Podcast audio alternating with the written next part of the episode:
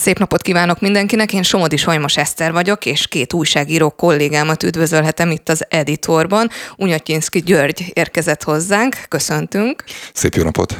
És hát örök, örök beszélgető partnerünk, bár ugye nem én szoktalak kérdezni, de Hazafi Zsolt érkezett még. Köszöntöm a hallgatókat! És hát ez itt az editor, amelyet nem titok csütörtökön rögzítünk, ez fontos lehet később, hogyha azóta valami fejlemények történtek, és a legutóbbi adás óta öm, végül is elég sok minden történt, hiszen akkor is csütörtökön vettük föl a műsort, ha jól emlékszem, és még nem tudhattuk, hogy Budaházi Györgyékkel mi fog történni. Kegyelmet adott Novák Katalin köztársasági elnök Budaházi Györgynek és társainak, a terrorizmus miatt jogerősen hat év börtönbüntetésre ítélt aktivistát kiengedték őt a Váci börtön börtönből. Itt nálunk a Spirit FM aktuál című reggeli műsorának is vendége volt kedden.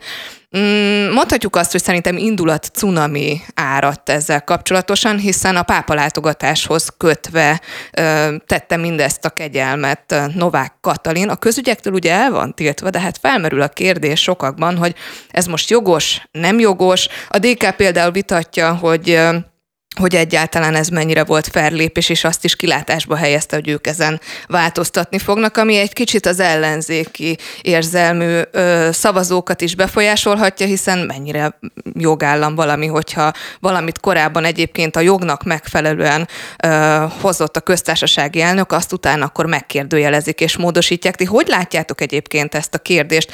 Mennyire nehéz ügy ez, hiszen a kegyelemadás lehetősége az nyitott Novák Katalin esetében is. De nagyon fontos dolog volt még a bevezetőben, amit mondta, egy jogerős ítéletről beszélünk. Tehát, hogy itt, itt nem, nem lehet, és, ebből, és ezért számomra nagyon furcsa ez a döntés, hogy rendben, az, az, az, a, az tényleg probléma lehet, hogy mondjuk tizen évig, vagy másfél évtizedig húzódik igazából egy, egy ügynek a, a, a tárgyalása, és hogy, hogy mire, mire eljut, eljutunk a jogerős ítéletig. Csak hogy ez, ez egyrészt a, a jelenlegi kormánynak ö, többször lett volna lehetőség az elmúlt 13 évben változtatni igazából azon, hogy ezek az ügyek milyen, milyen ütemben és hogyan haladhatnak. Ez nyilván erőforrásokat kell biztosítani, vagy a nyomozóhatóságoknak, vagy a bíróságoknak, hogy ezek jobban, ö, gyorsabban me, me, megtörténjenek. Hát a másik része meg, hogy hát azért húzódott ennyi ideig, mert Budaházi Györgyék gyakorlatilag az eljárás menete során számtalan tanút idéztek be. Nagyon sokszor olyan bizonyítékokat csatoltak be, amik igazából, vagy próbáltak becsatolni, amiről mi, a bíró is elmondta, hogy hát gyakorlatilag ezek pont, pont, pont hogy ezek el, szabályba, szabály ellenesek, az eljárással ellenesek voltak, és ki is kellett zárni ezeket a dolgokat. Tehát, hogy, hogy annyira furcsa ez az egész, hogy tényleg úgy kap valaki az, e, az eljárás hosszára tekintettel mentességet, vagy, vagy, vagy hogy, hogy gyakorlatilag ő tett meg mindent ezért, hogy ez, ez így alakuljon, és, és minél, minél nehezebben lehessen. Ez egy fontos dolog, mert ugye Budaházi Györgyék arra építették az egészet, hogy a, a, a nyilvánosság felé, hogy ők áldozatai igazából a, a még gyurcsányista jogrendszernek, és, és hogy ezzel szemben próbálják meg. Igen, ezt nálunk is nagyon hangoztatta a műsorban, mikor nyilatkozott, hogy nem mondom, hogy ma született bárány vagyok, csak azt mondom, hogy nem értek egyet azzal, ami a vádiratban le volt írva, és... Ez szíve joga, csak ugye elítélték. Azt mondja, hogy a vádak nem igazak, illetve az jogilag nincs is bizonyítva rá. Tehát nagyon érdekes, hogy még mindig vitatja hát ezeket. ezzel a tekintetben butaságot mondott, mert ugye az elnöki kegyelem ebbe a formájában nem a büntetést szünteti meg, tehát hogy ő neki a büntetése az él, csak a letöltését függesztette fel. Pontosan. Ha bármit tesz Budaházi György, bármit csinál, akkor ez, ez újraindulhat, tehát hogy ez beleszámítatik neki, és azért egy érdekes dolog, hogy, hogy valójában egy ügyészség az elmúlt években, az elmúlt évtizedekben fenntartotta ezt a vádat. Ez az ügyészség azzal nehezen vádolható, hogy Gyurcsány Ferenc által irányított, vagy a baloldal által irányított ügyészség lenne, hiszen az elnöke egy volt fideszes politikus, és nagyon-nagyon sokszor vitatható módon az ügyészség a Fidesz felé a kritikusok szerint részrehajló módon ítélke, képviselt vádat, illetve ejtett vádat. Tehát, hogy itt van egy szakmai szervezet, ez az ügyészség, az ö, igazoltnak látta, hogy ők elkövették ezeket a terrorcselekményeket, és utána egy nagyon bonyolult, többszörös bírósági eljáráson keresztül a bíró úgy látta, hogy igazolt az, hogy ők elkövették azokat a bűncselekményeket, amelyek azért nem kis súlyú bűncselekmények voltak. Soroljuk. Emberek megverése, vagy ember megverése, emberek megfélemlítése, tehát az egy más dolog, hogy nem teljesen tudtak robbanószert jól működésbe hozni, de ha sikerül, akkor emberek is sérülhettek volna, meg emberek lakásába lőttek be, és hogy nem mindent Budaházi György követett el, de hogy őt tartották a szellemi vezetőjének ennek a csoportnak. A hunnia, De ugye ezt is, mozgalom. ezt is megkérdőjelezi, mert azt mondta, hogy ő senkit nem bújtott föl. Az a probléma, hogy ez az ő véleménye, de én voltam bűnügyi újságíró is az életem során, meg általában az élettapasztalatom azt, hogy nagyon sokszor láttam olyat, az emberek váltig állították, hogy nem ők követték azt el, a bűncselekményt, de a bíróságnak az a dolga, hogy ő kideríti ezt, vagy e- mond egy ítéletet erre, és ő állapítja meg azt, hogy ezekből a dokumentumokból, ezekből a bűnjelekből milyen következtetés lehet. A, vá- a vádlott az gyakorlatilag az ítélet hirdetés pillanatáig bármit állíthat arról, hogy ő mit csinált, vagy mit Meg nem csinált. Hazudhat is. is. Utána is, persze. Tehát, hogy ő tehát hazugságokat is terjeszthet.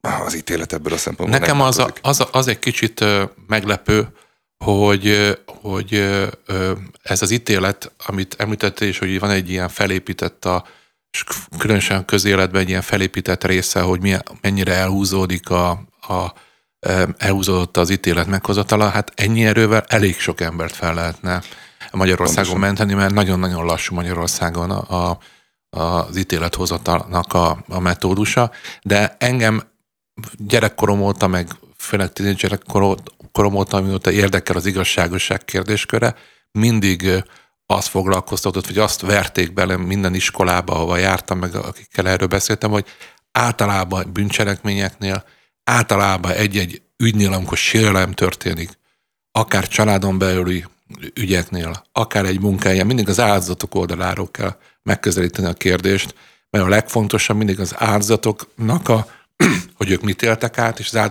áldozatoknak történt-e igazságszolgáltatás, vagy az áldozatok felé történt-e valamilyen olyan dolog, ami okozhat egy ilyen igazságosság érzést, hogy az igazságosság helyreállt, és ugye az a jogállam, hogy az ember, én, te mindannyian lemondunk arról, hogy mi önmagunk érvényesítjük a jogainkat, összefogok a, összefogok a haverjaim, ha engem megvernek, összefogok a, fogok a haverjaimmal is, még jobban megverjük a másikat. Ez az önbíráskodás.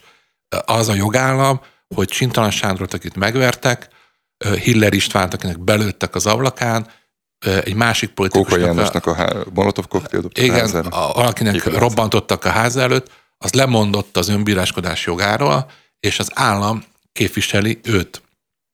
És, és fordítsuk meg a dolgot, bocsánat, Igen. hogy szabadba vágok, ugye Budaházi Györgyék pont, hogy ezzel indokolták a, azt, hogy ők, ők felléptek, hogy ők illegitimnek tartották a, a Gyurcsány kormányt, ezt a rendszert, és bár azt elmondta, hogy akkor jog, jogszerű lehetőségei nem voltak az ellen, hogy fellépjen, de akkor ők ezt a formát választották. Tehát konkrétan Önbíráskodtak. Ők, konkrétan ők önbíráskodtak. Tehát pont az, tényleg annyira furcsa erről, erről beszélni, hogy Ugye ez nagyon érdekes kérdés, mert hogyha ezt nagyon lekicsinyítjük, és egyáltalán nem párhuzamot állítva a kettő között, akkor ö, gyakorló szülőként nagyon sokszor szembesül az ember azzal a tényel, hogy hazállít sírva a gyereke, és azt mondja, hogy őt notorikusan, rendszeresen zaklatják, bántják, és igazságtalanság éri.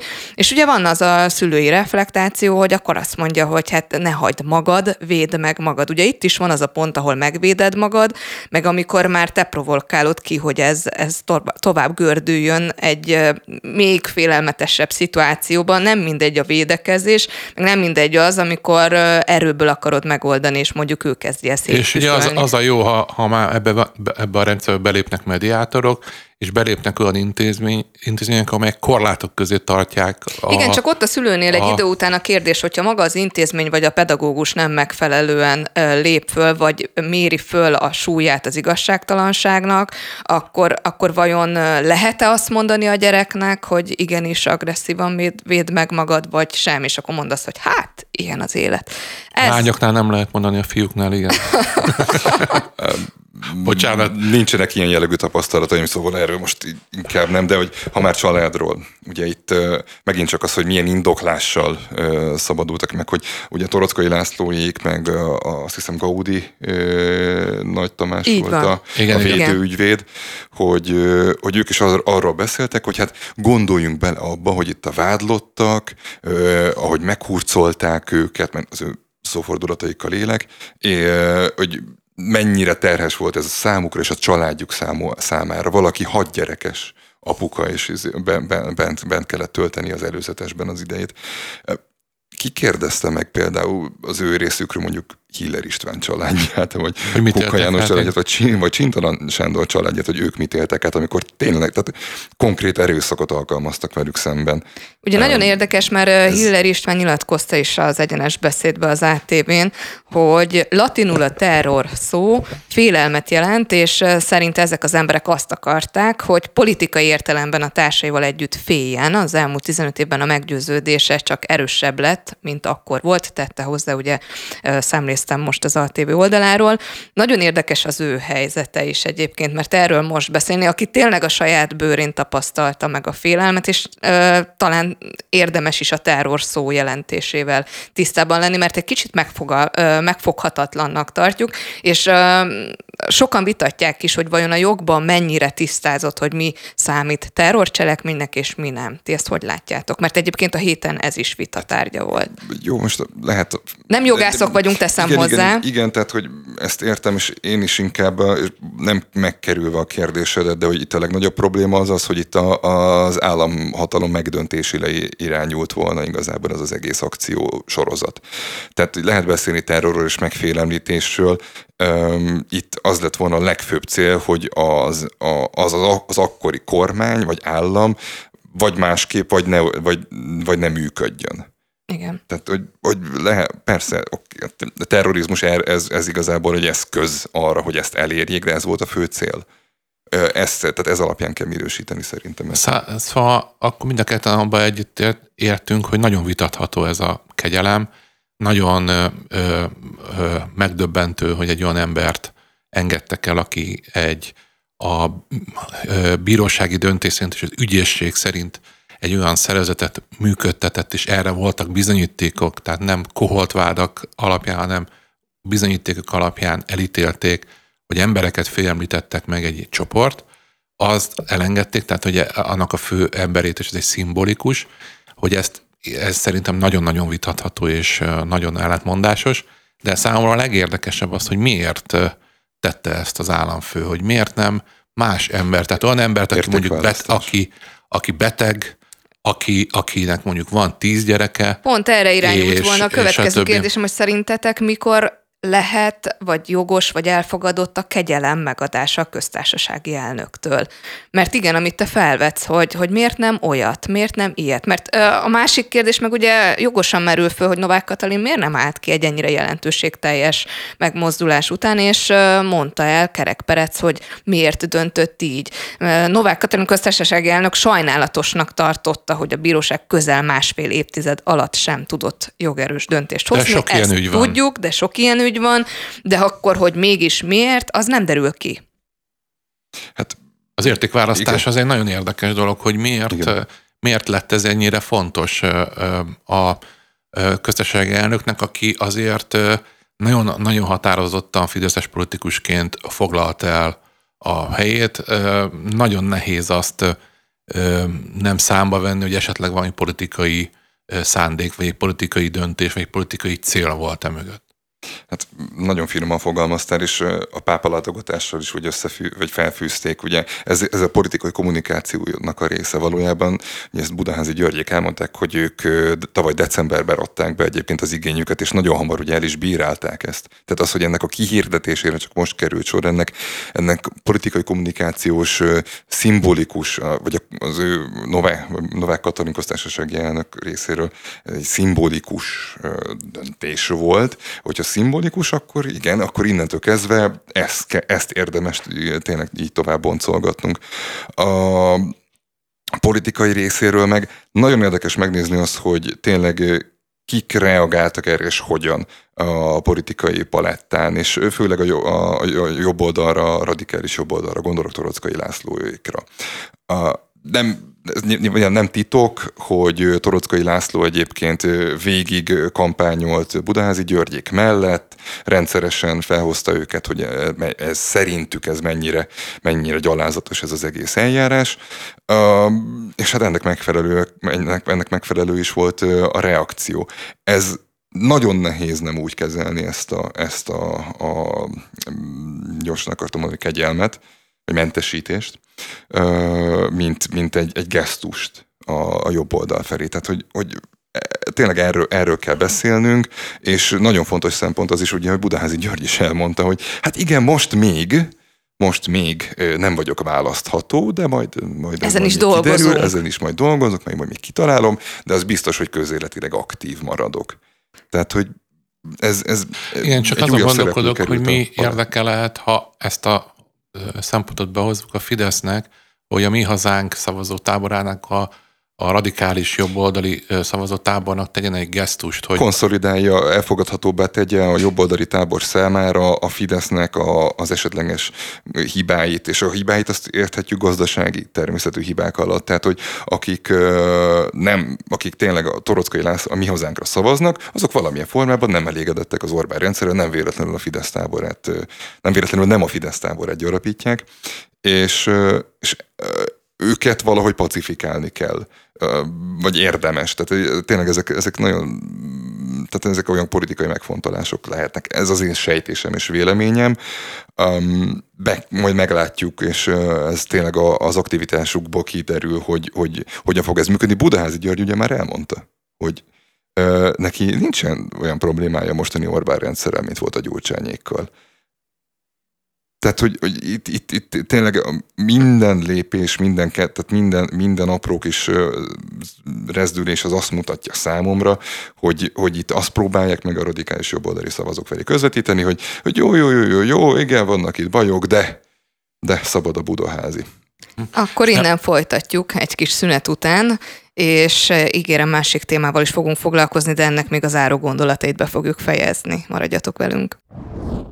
Ahogy ígértem, már vissza is tértünk, ez itt az editor, én Somodi Sajmos Eszter vagyok, és két vendégem Unyatyinszki György és Hazafi Zsolt ül itt velem a stúdióban, és hát Budaházi Györgyről beszélgettünk, és az ő szabadulásáról, és Zsolt, nálad a szó, hiszen te érkeztél volna egy folytatólagos Nekem gondolattal. az egy kérdéjel, hogy ebben a szabadon engedésben ugye azt latolgattuk, de ez mind feltételezés, és a mi részünkről egy összeesküvés elmélet, vagy az én részemről egy összeesküvés elmélet, hogy azzal, hogy kiengedték Budaházi Györgyöt, nem egy nagy kérdőjel, hogy azért a mi hazánknak az egyértelmű főnöke, vezetője, vezére Torockai László, és hogy ezzel nem érkezik egy rivális, amely, aki megosztja, a, ö, megosztja ezt a radikális tábort, és esetleg ö, ezzel gyengíti Torockai Lászlónak a pozícióját, hogy ezen, ezen agyalok, hogy nincs ebbe egy ilyen szándék, ha már ezen a nagyon rázós úton a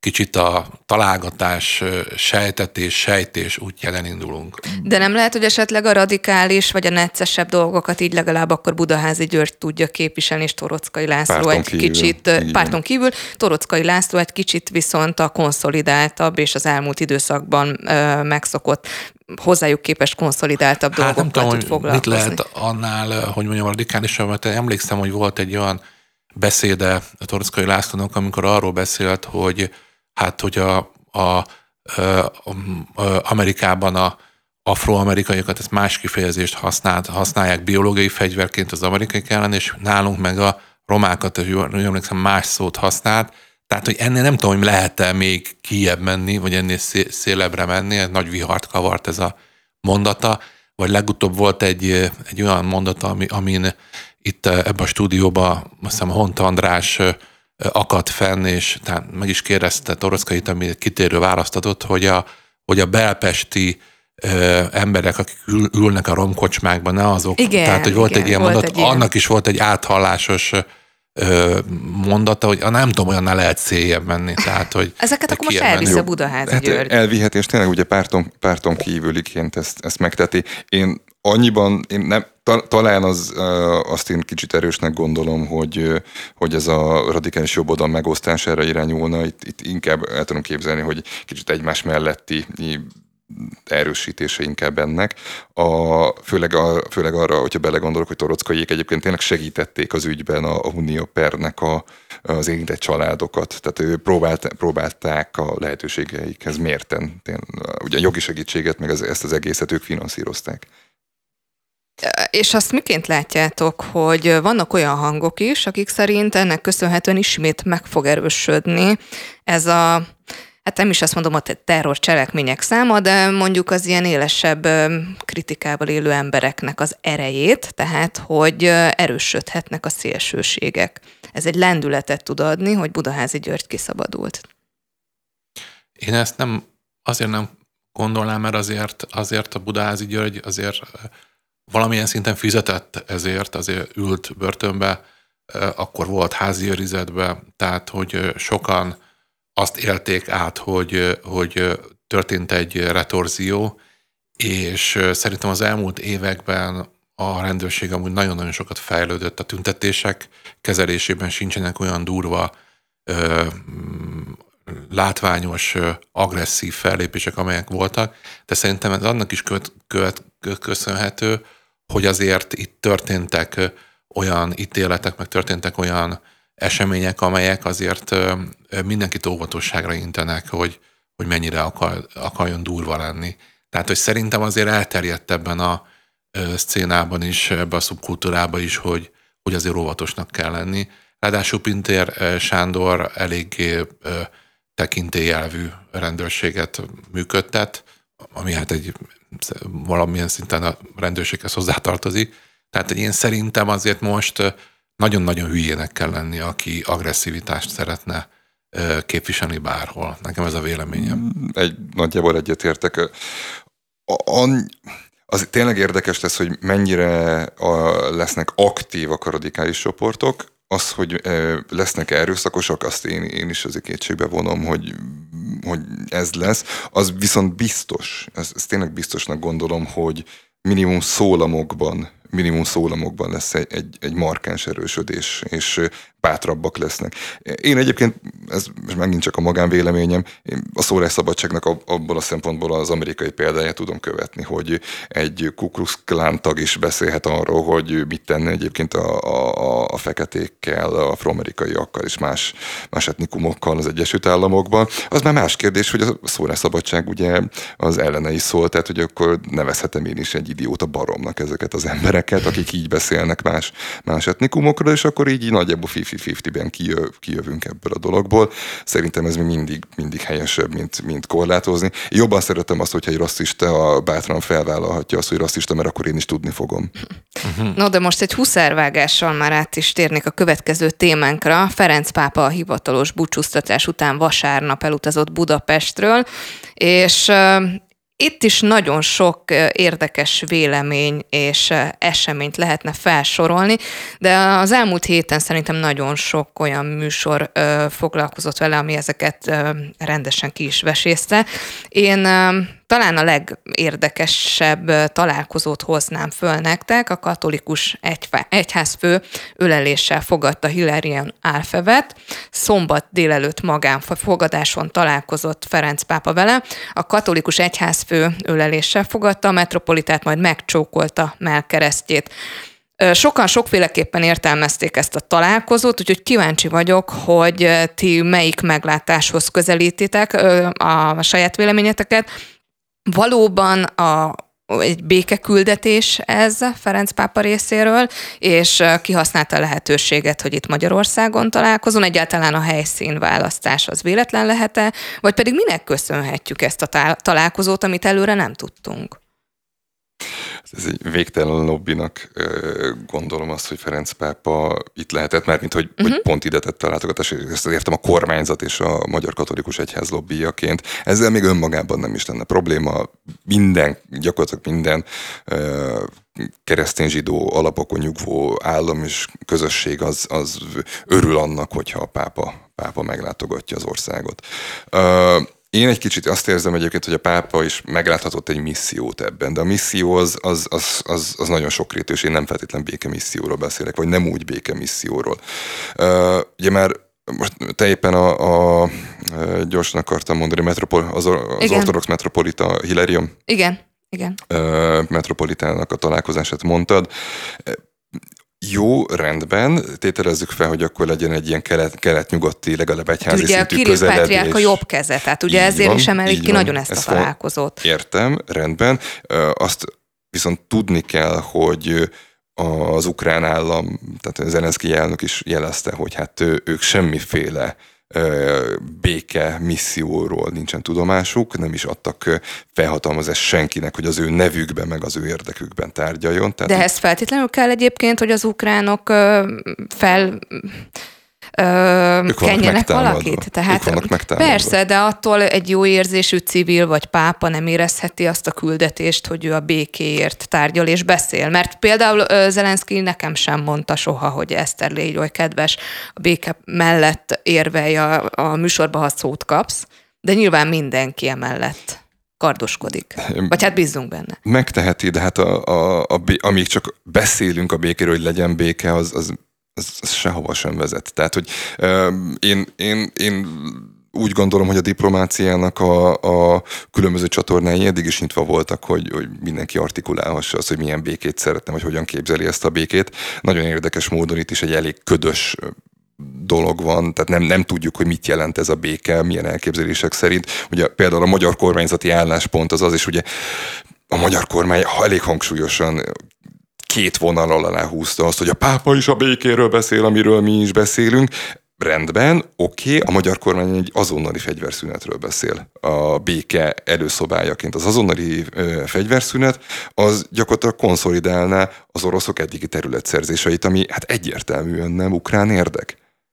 Tehát, hogy ez, ez, és sőt, tehát ez, ez, ez orosz érdeknek megfelelő. A pápa milyen békét akar? A pápa milyen békéről beszél Magyarországon? A, a, a magyar kormány egy elképzelése szerinti békéről? Nem tudjuk. Nem tudjuk. Én más, nekem más elképzeléseim vannak a pápa látogatása kapcsolatban, de előbb ezt a béke dolgot jó. Úgy, hát ugye ez megjelent több újságban is, és több helyen is, hogy zajlik valamilyen békemisszió az biztos, hogy, a, hogy, hogy az jó, hogyha vannak olyan csatornák, amelyeken keresztül tudnak üzenni, és a pápaság intézménye ebbe a formájában azért egy olyan nemzetek felett álló intézmény, amely esetleg tud közvetítő eszköz lenni ebbe a történetbe. Abba egészen biztos vagyok, hogy, hogy, hogy az, hogy hogy lesz béke, az, az, az, az nagyon sokfajta elképzelés és nagyon sokfajta verzió van. Amit te említesz, az a, az a mód, hogy, hogy befagynak a frontok, és ott lesz a, a, a, a határ, és ezzel gyakorlatilag az oroszok nyertek területet. Ez egy olyan mód, ami, ahol például, ahogy megoldódott Észak-Korea és Dél-Korea közötti háború, hogy a mai napig ők háborúban állnak egymással, nincs békekötés, nincs szerződés, hanem gyakorlatilag annyi történt, hogy befagyott, és, és ott van egy határ. Nyilván ez a helyzet is jobb, mint hogyha gyilkolnák egymást, és folyamatosan lőnék egymást, de a, a második világháború utáni világrend az éppen arról szólt, az ENSZ létrehozása éppen arról szólt, hogy az ENSZ be belépő országok, így Oroszország is, Ukrajna is, magyarok is, sok minden más nemzet is a határok erőszakos megváltoztatását nem fogadja el. De viszont egy nagy kérdés, hogy hogy lesz akkor béke. Mert ami most zajlik, ez egy, tántogó, tá, tátogó vagy hogy mondják ezt, egy vérző, egy, egy szörnyű seb Európa testén, és ha nincsenek különféle verziók kommunikálva, akkor, akkor nem is tudom, hogy hogy tudunk eljutni a békéhez. Én most per pillanat nem tudom az én tudásom szerint, hogy hogy lehet béke, mert, mert az ukránok nem egyezhetnek bele, hogy területeket vesztenek, az oroszok nem vonulhatnak vissza, mert akkor miért csinálták az egészet? Miért halt meg, nem tudom, százezer orosz ember, vagy nem tudom hány százezer ember a másik oldalon, mennyi pénzt elégettek. De az, hogy, hogy kellenek tárgyalások, kellenek tapogatozások, azt De szerintem... ezekről semmit nem hallunk az elmúlt időszakban. Igen, igen, az, az szerintem az, az, az, az egy, hogy mondjam, valid történet, hogyha a pápa úgy gondolja, hogy ő ebben esetleg, vagy a, vagy a pápa az, az nem csak egy személy, hanem egy körötte álló nagy információs hálózat, hogy ebbe tud segítséget adni a feleknek. Nekem amúgy meggyőződésem, hogy, hogy ha ugye most Ukrajna azért tudja tartani magát, mert nagyon-nagyon-nagyon modern fegyvereket kapott nyugati országoktól, Egyesült Államoktól, Európától, fel tudott vagy 900 vagy 1000 harckocsit, 1200-1300 ilyen páncélozott gyalogsági járművet, elképesztő jó lövészeti, vagy hát nem voltam katona, nem tudom pontosan ezeket a kifejezéseket, de rakétarendszereket, Patriot rendszereket, tehát, hogy emiatt tudja fenntartani ezt a mostani helyzetet, hogy, hogy gyakorlatilag nem tudta elfoglalni Ukrajnát, Oroszország nem tudta legyőzni egy, egy, egy ilyen villámháborúval. Hogyha Nyugat-Európa, vagy egy első Államok és Nyugat-Európa azt mondja, hogy ennyi volt, akkor nem tudom, hogy, hogy, hogy, hogy az ukránok mit tudnak csinálni. Igen. Viszont... Tehát, hogy ez egy nagy kérdőjel bennem, hogy, hogy, hogy most, most hol tart a háború. Most azt látom, hogy beásta magát a orosz fél, tehát, hogy gyakorlatilag 3-4-5 védelmi vonalat Most az ukrán ellentámadásra készülnek. Ukrán ellentámadásra készülnek, de ugye védekezni könnyebb, ez volt az első világháborúnak a tanulsága, hogy hogyha most itt megmerevednek a frontok, és azt mondják a nyugati ö, szövetségesei Ukrajnának, hogy, hogy, hogy, hogy nincs értelme tovább csinálni, akkor, akkor itt, itt, itt áll meg a front, nem tudom, hogy akkor milyen ö, ö, precedens teremtenek a nemzetközi rendszerbe, hogy innentől, aki erős, az megtámadhat egy másik országot, és ameddig jutott, akkor azt megszerezheti, de azért tény, hogy, hogy nagyon-nagyon sok dilemma van ebben a háborúban. Tehát nekem ez a Utya. helyzetem, hogy, hogy lehet, hogy egy pápának, pápa részéről legitim az, hogy ő azt szeretné, hogy egy olyan, minél, minél hamarabb szülesen egy olyan konstrukció, amiben minél kevesebb ember hal meg, Ráadásul az szerintem a kereszténységnek óriási, kínos helyzet, hogy két keresztény, magát kereszténynek valló nemzet fiai gyilkolják egymást. Említetted, Gyuri, hogy a béke kapcsán kérdeztelek titeket a pápa látogatásról, de hogy a pápa látogatással kapcsolatban neked más meglátásaid és gondolataid is vannak. Mire gondoltál pontosan? Ugye, Neked milyen üzenetet a, igen, tartogatott igen, igen, a pápa a, látogatása Budapesten? Csak egy gondolatom volt az elején is arra, hogy azért a kormány is elég komolyan lobbizott, meg a Magyar Keresztény Egyház is elég komolyan lobbizott ezért a látogatásért. És talán az egyik Nézzük, akkor kezdjük erről az oldalról. A kormány egyértelművé szeretné tenni, hogy, hogy pápai támogatással ö, juttatja érvényre a keresztény konzervatív értékrendet a politikában. Ez szerintem teljesen, teljesen egyértelmű, hogy, hogy ezt próbálják meg. Tényleg gyakorlatilag meg kell nézni az összes ö, kormányzati ö, politikust, ö, ö, hozzátartozó megmondó embereket, mindenki erre hegyezte ki, és bármilyen... Meg azt is megtudtuk, hogy Bajer Zsolt erre katalizált hirtelen. De, a, de az is, az, tehát, hogy, az szerintem érdekes, hogy ugye külön foglalkoztak azzal is, hogy amilyen kritikák vagy kritikus hangok vannak a pápalátogatással, arra is azonnal reagáljanak, hogy hú, ezek a liberálisok milyenek, meg ezek a baloldaliak milyenek, és hogy csak ö, kritizálják ezt az egészet, ezt a látogatást és a pápát, meg kiforgatják a szavait, a, ezek nem is hívők, és kiforgatják a szavait. Hát szerintem a pápa is emberi nyelven beszél, tehát hogy, hogy tök mindegy, hogy jobboldali vagy baloldali füllel rendelkezik-e valaki, vagy liberális füllel rendelkezik-e valaki, a szavaknak általában megvan egy egy értelmezési tartománya. Uh, és ez tehát nagyon, nagyon érdekes volt az, hogy, hogy ezek, menny, ezek mennyire, reak, mennyire erősek voltak, meg fel voltak nagyítva ezek a reakciók, hogy ezt is erősítse ezt a politikai tömböt, erősítse azt, hogy vagyunk mi, a keresztények, és bárki más, aki ebbe bele próbál szólni, az nem csak a nemzet javát nem szolgálja, hanem egyenesen a, a, a, a, egyenesen a hitünket támadja, és a hitünk alapjait és a, rend, a hitrendszerünket kérdőjelezi meg. Ez, ez, ez a tábor egyik része. És akkor a pápai oldalról még, hogyha egy gondolat, hogy én el tudom képzelni, hogy Ferenc pápa egyébként azzal a, tehát tényleg volt egy ilyen jobbító szándék, és nézzük, tehát tényleg csak amiket mondott, hogy kiállt a, a szegények, az elesettek és a menekültek befogadása mellett, ami egyértelműen szembe megy a kormányzati politikával. Volt egy, volt egy megjegyzés arra, hogy milyen a jó pásztor. Ugye a jó pásztor nem tekintélyelvű, nem lopja meg, nem lopja meg bizonyos szempontból spirituális és anyagi értelemben sem lopja meg a híveit, és ezek mind-mind olyan apró kiszólások, amiket nagyon nehéz azt mondani, hogy, hogy nem jól vannak elhelyezve, még hogyha nagyon szépen diplomatikusan is. És tényleg csak a vak nem látja. De úgy érzed, ezt. hogy ezzel valakinek beszólt? Tehát, hogy...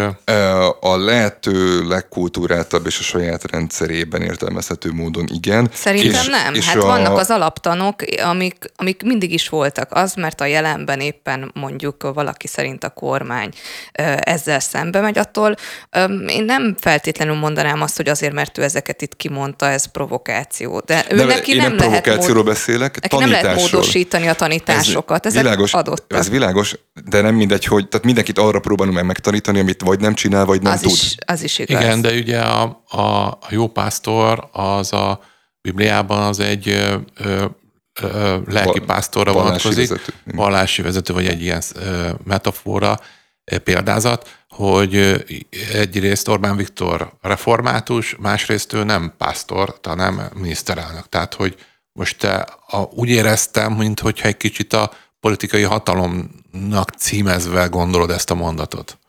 Igen, ezt, ezt jól látod, és uh, amit, ami még az én benyomásom erről, tehát hogy, hogy tényleg ez a pápai missziónak tekinthető szerintem az a része, hogy, hogy Magyarországra jött, hogy ezeket a gondolatokat kifejezhesse, ami tényleg azért így, így kontextusba helyezi a magyar kormánynak a tevékenységét.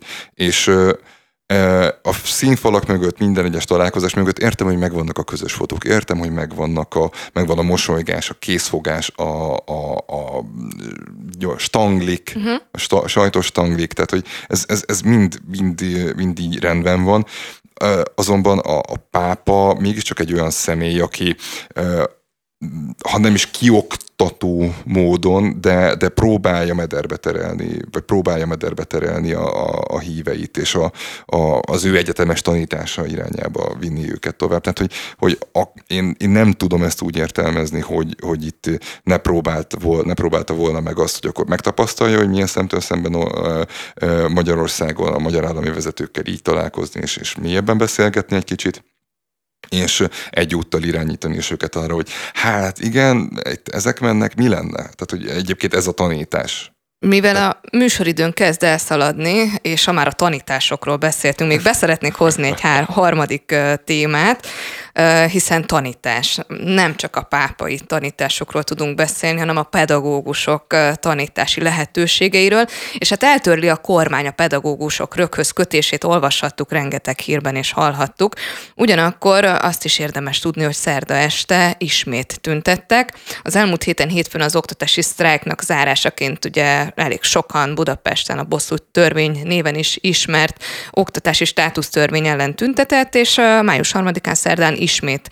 Míg a múlt hetihez képest is sokkal többen az utcára vonultak. Miként látjátok, olyan sok műsoridőt töltöttünk már azzal, hogy hogyan lehetne megoldani a pedagógusok kérdését, viszont nagyon sok az a hang, aki szerint viszont olyan, mintha már hosszú ideje a pedagógusok ügye, az egy álló háborúnak lehetne nevezni, mert sehova nem mozdul a kérdés, és az, hogy például a röghözkötést eltörlik, hát az nagyon kevés. Hát nagyon kevés. Nekem egy tanárismerősöm most nem nevezném nevét, mert nem hatalmazott fel, nekem arról beszélt, hogy ma nem vert meg az uram, akkor biztosan szeret.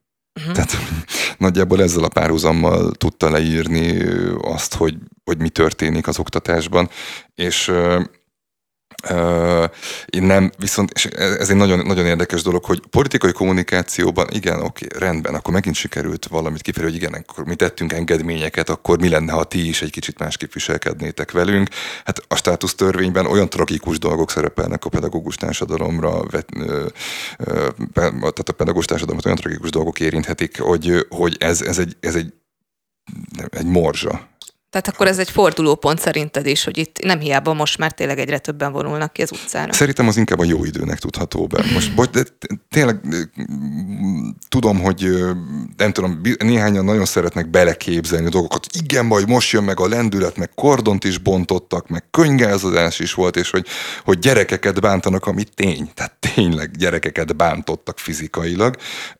És még ugye arról is, az is, arról is lehetne vitatkozni, hogy, hogy akkor most mennyire jogszerű ott az a rendőr, rendőri intézkedés, nyilván nem 2006, de igen, attól még, még jogszerű, tehát még megfelelő mederben kellene egy ilyennek történnie.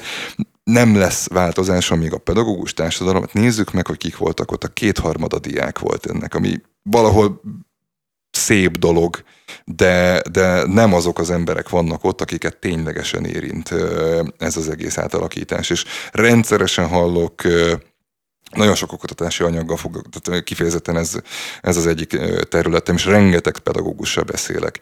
És a, a megcsömörlés, meg a jó, akkor én már csak a nyugdíjig húzom ki, jó, akkor a szerződésemet még, még kitöltöm, hogyha határozott idejű, vagy még ezt az osztályt befejezem, ezeket hallom folyamatosan, és most a röghözkötésnek az eltörlése az meg igazából csak egy, egy, egy, egy újabb kaput nyitnak ki. Zsolt, neked is szeretnék adni egy fél percet, hogy ne reagálj, mielőtt elszalad a... Nekem az a véleményem, hogy ez a státusz törvény, ez ebben a formájában, amennyire én megértettem, olyan fo- dolgokkal foglalkozik, amely az oktatás a legfontosabb kérdések közé nem tartozik. Tehát, hogy olyan dolgokkal nem foglalkozik a kormány, amelyek által sokkal jobb lehetne a tananyag, sokkal modernebb lenne az oktatásnak a technikája, a tanárok sokkal felszabadultabban, sokkal kreatívabban tudnak tanítani. Ezek, amik ebben a státusztörvényben vannak, egyik sem eb, ezt nem segíti. Tehát, hogy nekem ez a véleményem, hogy, hogy az, hogy, hogy vannak, akik elégedetlenek ezzel a státusztörvényen, azt én megértem, mert nagyon-nagyon vitatható, hogy egyáltalán ebbe a formájában erre van szükség. De a pedagógusok részéről meg, hát a magyar pedagógus társadalom átlagérekkora 53-54 év. Ők már 53-54-es ember, az nem szokott forradalmat csinálni, az nem szokott felvonulni, az nem szokott tüntetni. Tehát, hogy, hogy miért, miért kellene nekik egy ilyen nagy tüntetést csinálni, ők, ők arra vannak trenírozva, hogy tanítsanak, hogy elmenjenek az iskolába. Bocsát, én nem elvárásokat fogalmaztam ja. meg velük szemben, hanem, hanem hogy ha az ő ügyeiket érint, és ők nincsenek ott, akkor de, ez fog történni. De igazából ö, nem nagyon tudtak az elmúlt nem tudom mi, mennyi időszakban tüntetéssel nagyon-nagyon sok mindent elérni Magyarországon. Egyszer volt egy tüntetés, ami ráadásul szerintem valamilyen szinten a legjelentéktelenebb ügy volt, hogy az adatot is meg, megadóztatták volna, és akkor kivonult nem tudom még hány ember, és akkor megváltoztatták utána, ami szerintem a leg, legjelentéktelenebb volt az elmúlt évtizedekben. Az, hogy a fiatalok azok mindig van ilyen forradalmi helyvület, az mindig is így szokott lenni. Szerintem nem fogjuk tudni megfejteni és megtalálni a megoldást, viszont még a következő műsorokban is fogunk ezzel a kérdéssel azt gondolom foglalkozni. Köszönöm szépen a mai vendégeimnek, hogy eljöttek hozzánk. Unyatyinszki György és Hazafi Zsolt volt velünk. Köszönjük a meghívást. Köszönjük szépen. Én pedig azt tudom ígérni a hallgatóknak, hogy jövő héttől Vogyarák Anikó visszatér, és onnantól kezdve ismét minden a megszokott mederben fog uh, folyni. Maradjatok velünk, hiszen a Spirit FM tovább is tartogat érdekességeket.